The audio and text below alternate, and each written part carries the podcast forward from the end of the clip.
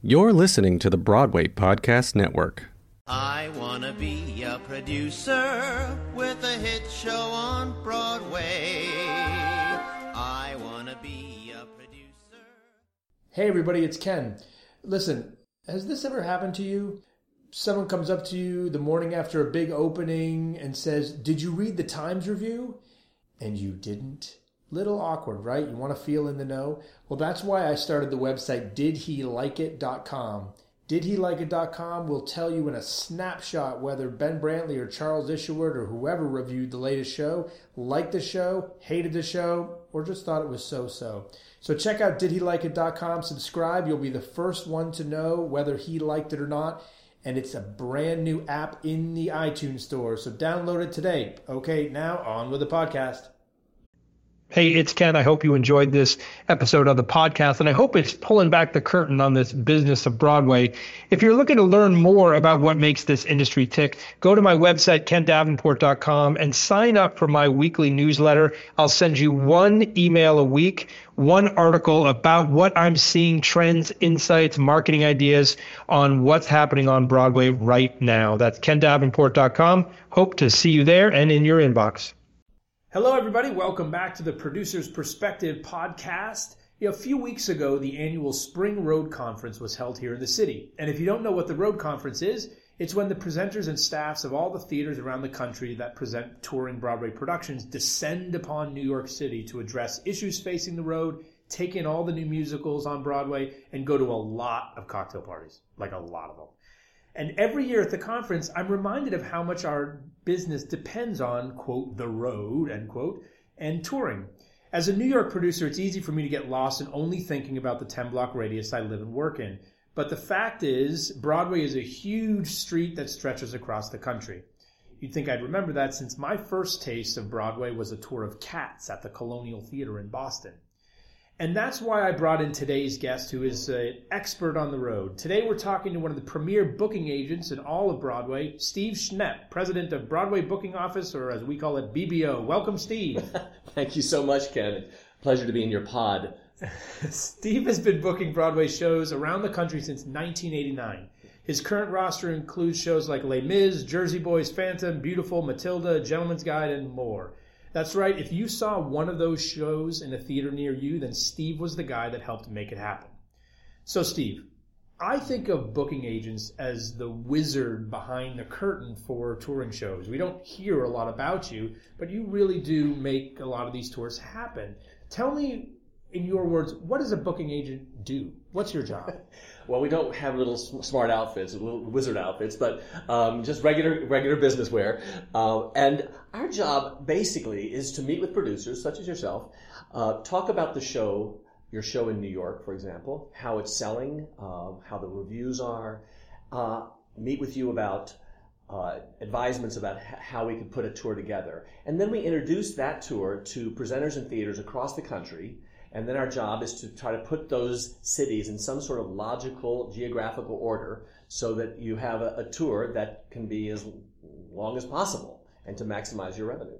And how did you get started in this business? Very unique part of the industry. Yeah, I, I, I guess, you know, I started really uh, collecting a lot of different experiences uh, in the theater. Uh, I was a journalism major in uh, in Texas, and then uh, I worked in a theater, a roadhouse in in Austin, Texas, uh, for five years doing operations, and then so I built on that, and then I became a road manager for five and a half years, a company manager for five and a half years, and then in 1989 uh, they were looking for someone. Cameron Mackintosh was looking for someone to uh, work with his booking agent that they had hired, Tom Mallow, and um, I was selected. So I started working on touring Les Miserables around North America.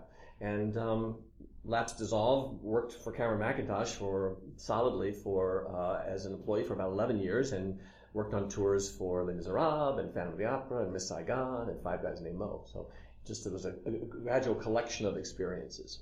So Les Mis and Phantom and the, the Cameron shows actually of the late 80s, early 90s really redefined or defined a new era in touring, right? What was it like putting Les Mis out on the road initially like that? Was there a huge appetite for it? Was it a challenging sell?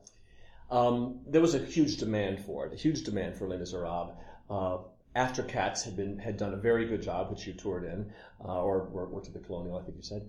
Um, that all before that time period, touring throughout North America was a different landscape. That was producers securing venues around the country, um, usually in a high risk position. They were in a high risk position, and they would put uh, engagements, in, let's say in Philadelphia, on, on sale, uh, and then a few weeks later they'd put Boston on sale. And they'd play Philadelphia, and if it did great, they'd move to Boston, and they'd spend money in advertising there. Then they'd move to the next market. If it didn't do well, then they would play a few markets. If they lost money here, lost money in the next one, they would close down. So in the mid 80s, the, the um, creation of the guarantee that the local presenter, the local theater operator, would pay the producer a guaranteed sum, that was really what changed um, the business and changed uh, how work is done. So Les Miserables was one of the very was the, sort of one of the shows that really kind of uh, leapt out of the gate. See, I didn't even know that. So the guarantee, for those of you who don't know what the guarantee is, again, that's literally a presenter saying, "I'm going to guarantee you X amount of dollars," so they're guaranteed a show is going to come in the doors. And the mid '80s is when that started. But before that, these these shows could close after one or two presentations. Yeah, I got a job as a company manager, leaving Austin, Texas, being a road manager because the tour of Little Shop of Horrors played, I think, a consecutive series of engagements and lost money and lost money, and then they closed the tour. So this replacement, Austin was on the route for that, and it never made it to Austin. So we had a replacement show, and that show needed a company manager, and I said, okay. and producers were booking their own tours at this time, or was were booking agents really born out of this era? really in the early 80s and before that, it was really uh, producers would come to New York to one central uh, booking office called the IBO. And that's when they would go with one fellow. He had all the availabilities on one big spreadsheet, big chart. And you would sit down with your tour as a producer. You'd sit down and say, I want a tour. So you'd sit down and he would give you which cities you would play at what time. It was sort of doled out that way. Um, and then later on, booking agents uh, that was all dissolved, and then so then booking agencies uh, were grown in the in the, the mid '80s. Hmm. So tell me, you talked a little bit about it, but let's say I've got a show. I've got a show. I want to tour it. It's running here in New York. I knock on your door and I say, Steve, I'm interested in touring this show. What are the first questions or the first things that you look at to decide whether or not it's viable? please come in, I would say, if you knocked on the door. Offer um, me a nice frosty beverage, which I have in front of me right now. Uh, we would talk about the show uh, of, of, sort of the, the, first of all, the critical acclaim of the show. We would talk about the sales in New York, how, how the audiences are reacting to the show, how your advance is building in, in New York. And then we would talk about on what way you might consider touring, whether you wanted to receive a guaranteed amount of money from presenters, or whether you'd want to be in a risk position and play, uh, you know, multiple weeks in a, in a market that traditionally only plays one week. So we would sit with you and talk about all of those, all of those decisions and advise you. Uh, and then we would, when you're comfortable, we would sort of then announce it to presenters that it's, it's going to be touring. Is there, you talk about this looking at the sales figures for New York, is there a formula for what works on the road based on what works in New York? Not exactly, but, but those are the indicators that we have early on in a production. We, we like you, look at the, all the data that's available uh, for the show in New York and then try to make an, an advisement and a prediction. Of course, we talk to presenters day in, day out, and you know, get their response too, to have a, how is word of mouth? How have they heard about it? Because word of mouth obviously is our strongest seller to presenters as well as to ticket buyers. Can a show work in New York and flop on the road, and can it, and vice versa? Does that happen? I think you know there's there was a and this is discussed at the league conference that you mentioned uh, at your opening remarks. Uh, there was a, a, sort of a myth or a theory that uh, you know wow the show's not working in New York, but you know it's a great show for the road and that it's a little that's a little hard because ultimately Ooh, I know exactly who said that. I, I was there when they said that, and I wondered the same question: Will this work? You know, it's it's ultimately about the show and the audience. And so, if the audiences are not having a great time in New York, audiences around the country might not have a great time. If they're having a fantastic time and on their feet and cheering, likely the people in Louisville or Cincinnati or Des Moines will have a, a similar reaction. Do we need stars on the road today? Like we, we, you know, New York seems to me anyway, especially when I'm looking for a theater these days, seems to be very star dependent. Is the road audience desperate for stars as well? The presenters looking for them?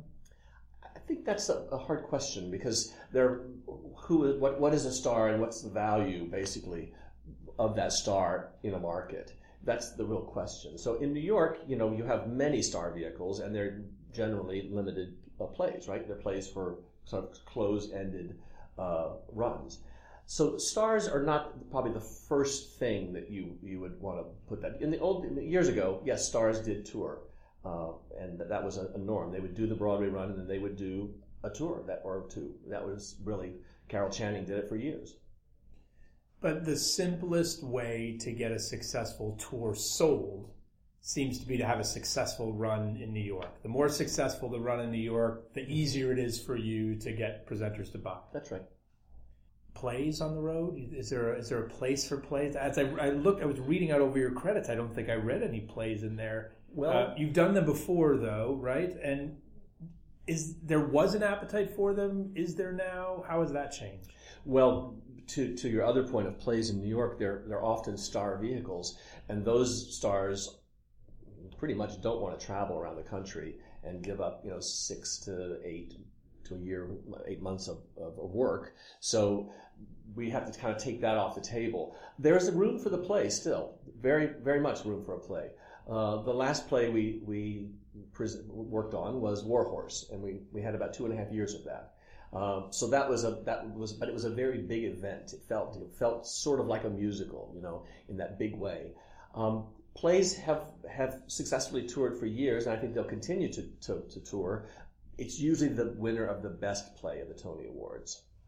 Yeah, it's funny you talk about Warhorse being a big production, almost like a musical. I feel that way about Curious Incident right now. Like I'm predicting that that will tour, regardless of what happens at the Tonys. I have a feeling that that show, which again feels so big, uh, that it will it will get out there. I hope you're right. I love that show. Yeah, is it yours? We're working on the press and marketing. Oh, yeah. well, there you go. Uh, what are the challenges facing the road today that you you obviously I don't talk to presenters every day. Even when I'm doing tours and I think it should be done more often frankly what are you hearing from presenters are their biggest challenges?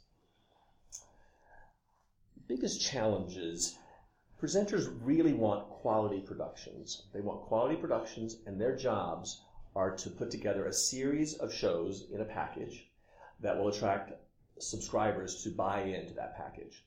So I think they're in the, the, the interesting position of programming shows that uh, and putting together an entire package that can be cost effective to their to their uh, subscribers.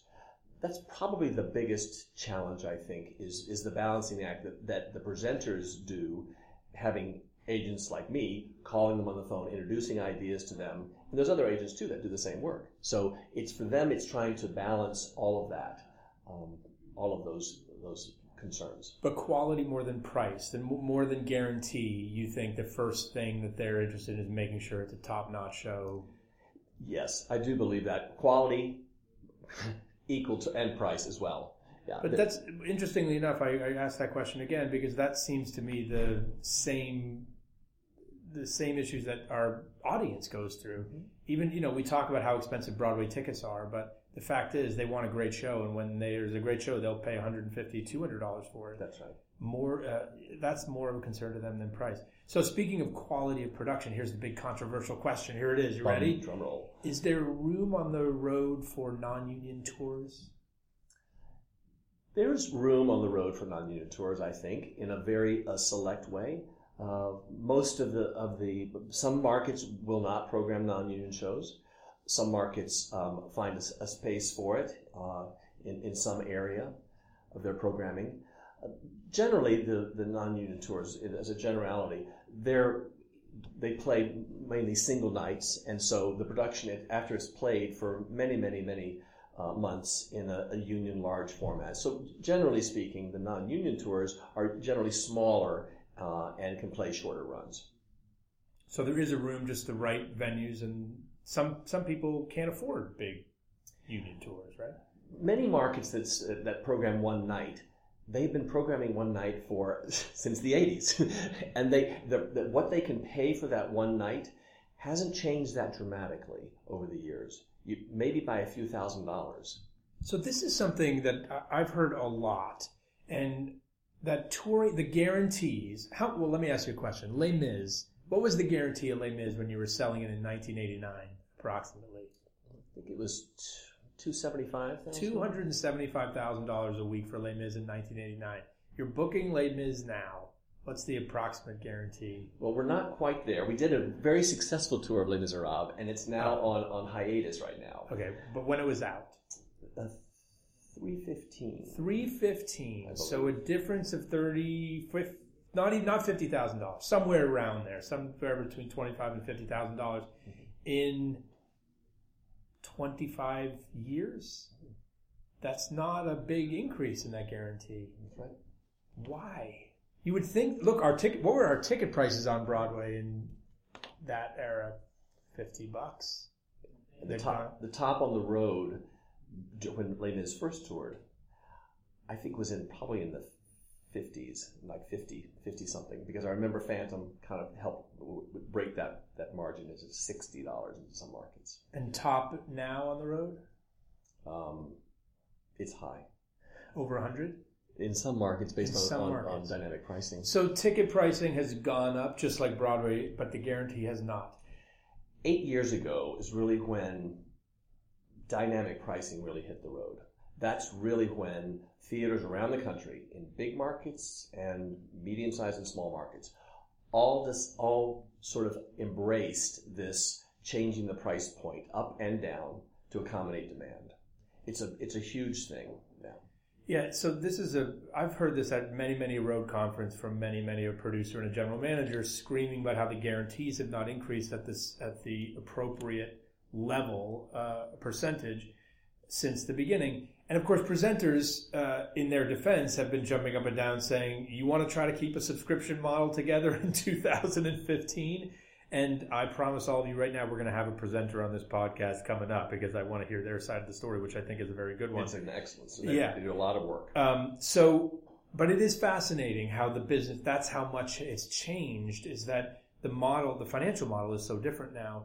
Uh, what are the other big changes you've seen in the past 25 years on the road that are affecting the way tours are booked or sold?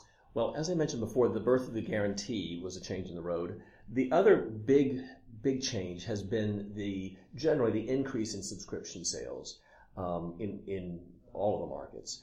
Uh, Cleveland now has uh, a two-week subscription footprint, and they have 32,000 subscribers. That's a lot. It's really good. So the subscriptions have grown. Uh, more people, and that's that's primarily because I think more people that have, that are not used to coming to the theater come to the theater, have a good time, and decide to subscribe.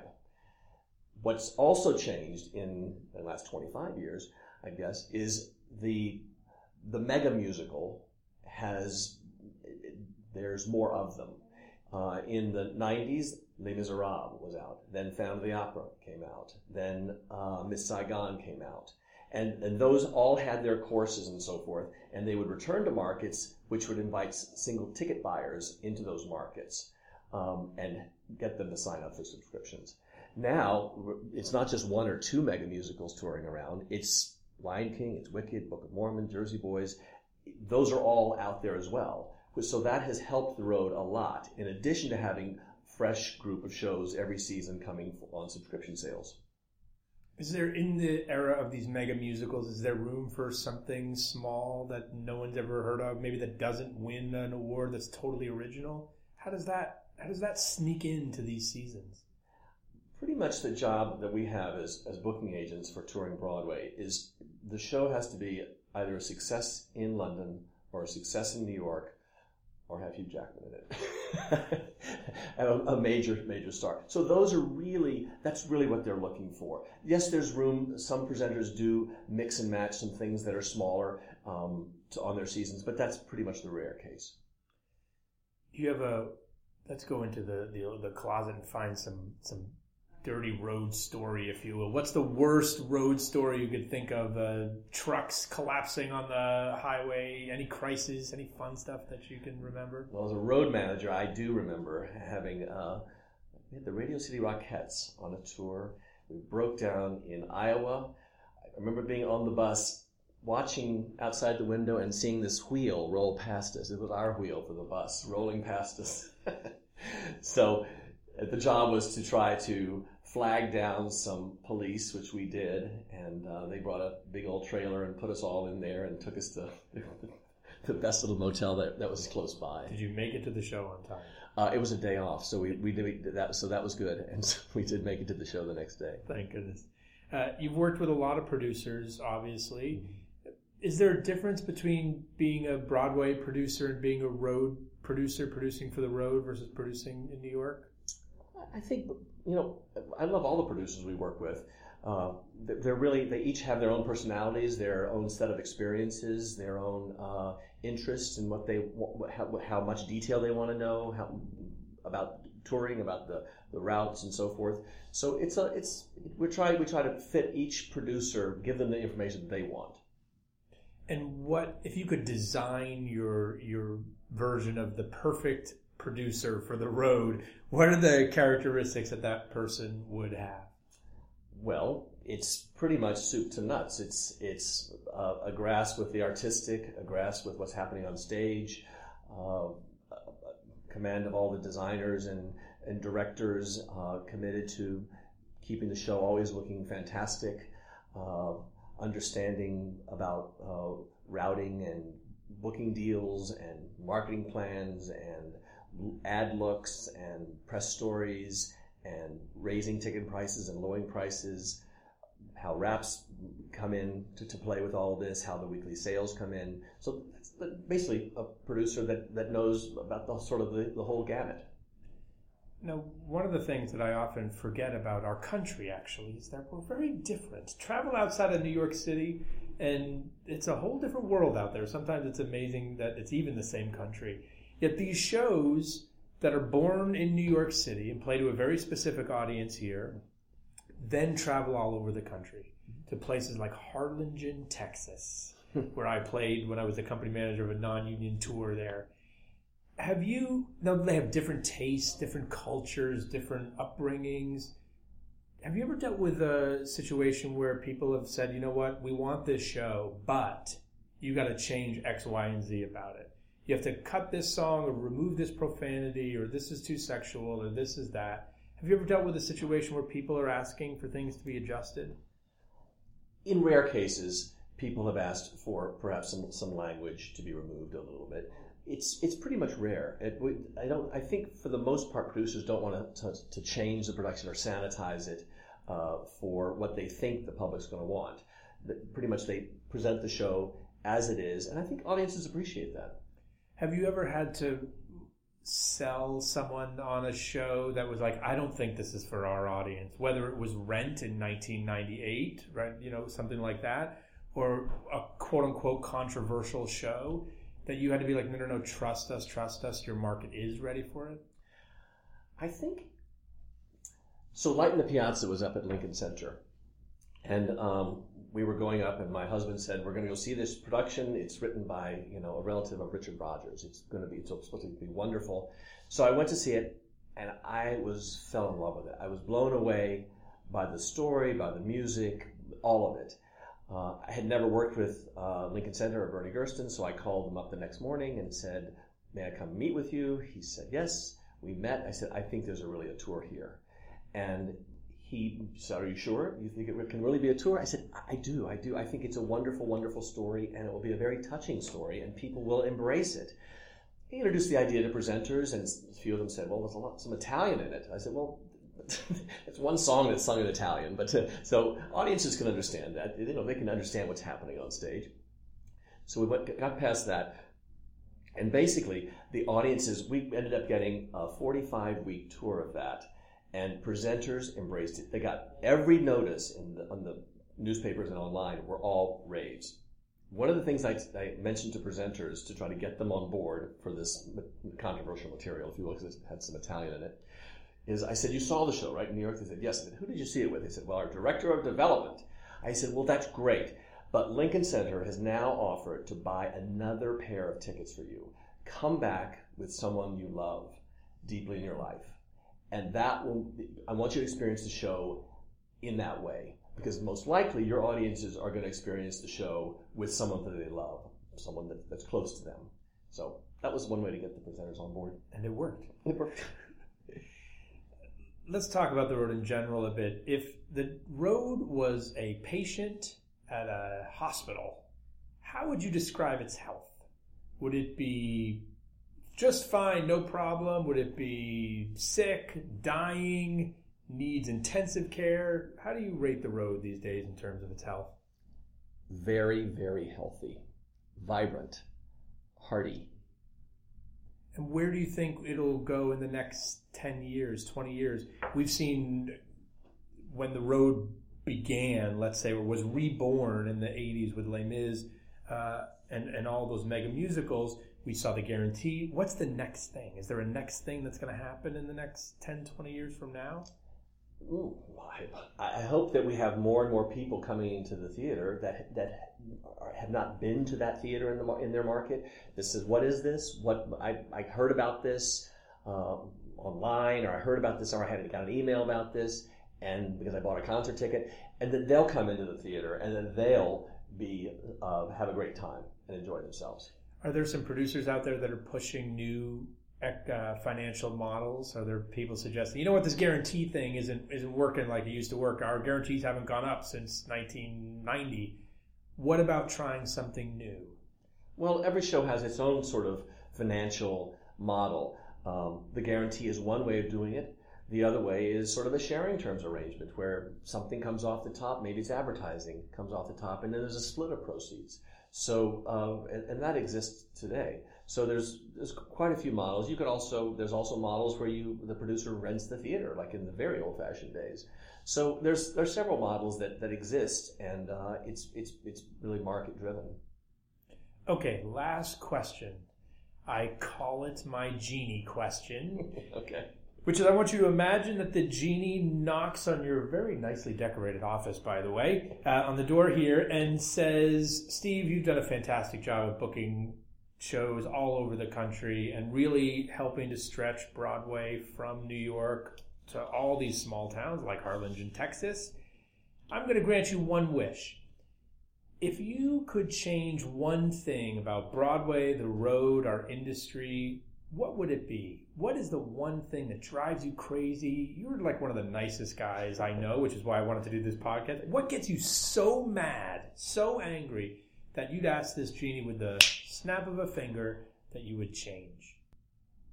I would like, Genie, for in every market around the country, I'd like for you to produce at the front of the theater 5,000 people who've never been through that door to come through the door and be in that theater a year, and that those people would would then be hooked on touring Broadway and would want to come back and would tell their friends. Okay, so I'm going to ask you another question based on that because I, of course, this is something that keeps me up at night constantly. Is how we get new people to the theater.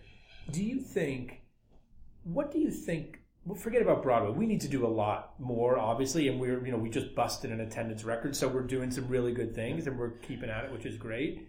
And I think the road is doing good stuff. But what's an idea or what's something that they can do out there, or even people listening, to try to get new people to the theater in these local markets that can't see Broadway every day? Well, I think many people are doing that right now. They're trying to uh, to bring audiences in there when they have uh, basically one way is adjusting price points, giving a variety of price points so that people don't you know choke over the price point. They can sit somewhere in the theater at, at, at some price point. Uh, the goal, you know, to, to sell sort of the upstairs seats and you know the orchestra's already sold down there, so you're putting pressure then on the middle seats to be sold. So if you can move those those uh, balcony seats first, as well as the orchestra, which goes always first, then then you're really you're you're giving more opportunity for more people to come into the theater. You know, we all pay our bills downstairs in the orchestra and in the mezzanine, and we make our profit in the rear orchestra and in the balcony. So. Great answer. Steve, thank you so much for doing this today. All of you out there, remember Broadway is not just this 10 block radius here in Times Square. It is all over the country. Go see a show at your local market today. Thanks, everybody. We'll see you next time. Thanks again. Thanks again for listening, everybody. Don't forget to check out didhelikeit.com and subscribe so you can be the first to know whether the New York Times liked the latest show or not. And it's an app in the iTunes Store. Download it today. That's didhelikeit.com.